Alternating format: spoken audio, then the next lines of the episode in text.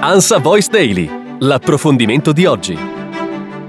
Un saluto e ben trovati con l'approfondimento.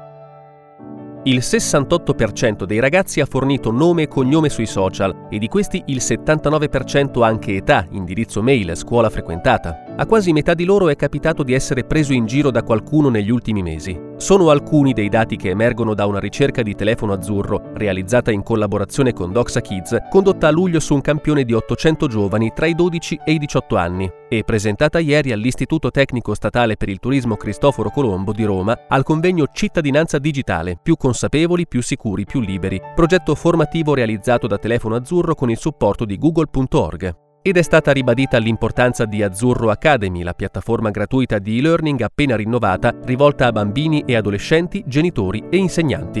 Il 20% dei ragazzi tra i 12 e i 18 anni guarda video online per informarsi e studiare e il 4% legge giornali online. La pandemia ha aumentato il tempo trascorso online e i conseguenti pericoli. Dal primo lockdown a oggi è aumentata la probabilità di incorrere in rischi sul web. Il 35% molto d'accordo, il 17% lo è moltissimo, dal momento che viene passato troppo tempo sui social videogames. Viviamo immersi nel mondo digitale, ha sottolineato il presidente di Telefono Azzurro Ernesto Caffo, spesso senza gli strumenti per affrontarlo. Il digitale richiede competenze che devono essere acquisite a scuola e in famiglia. Lunedì il ministro Colau ha citato il nostro progetto come uno dei migliori sul tema della formazione digitale e questo ci fa davvero piacere. Barbara Floridia, sottosegretaria all'istruzione, in un videomessaggio ha sottolineato che bisogna approfondire, formare e informare non solo gli studenti, ma anche docenti e cittadinanza. Per questo nell'educazione civica abbiamo inserito un focus sulla cittadinanza digitale. Il tema della privacy è stato approfondito da Guido Scorza, membro dell'autorità garante per la protezione dei dati personali.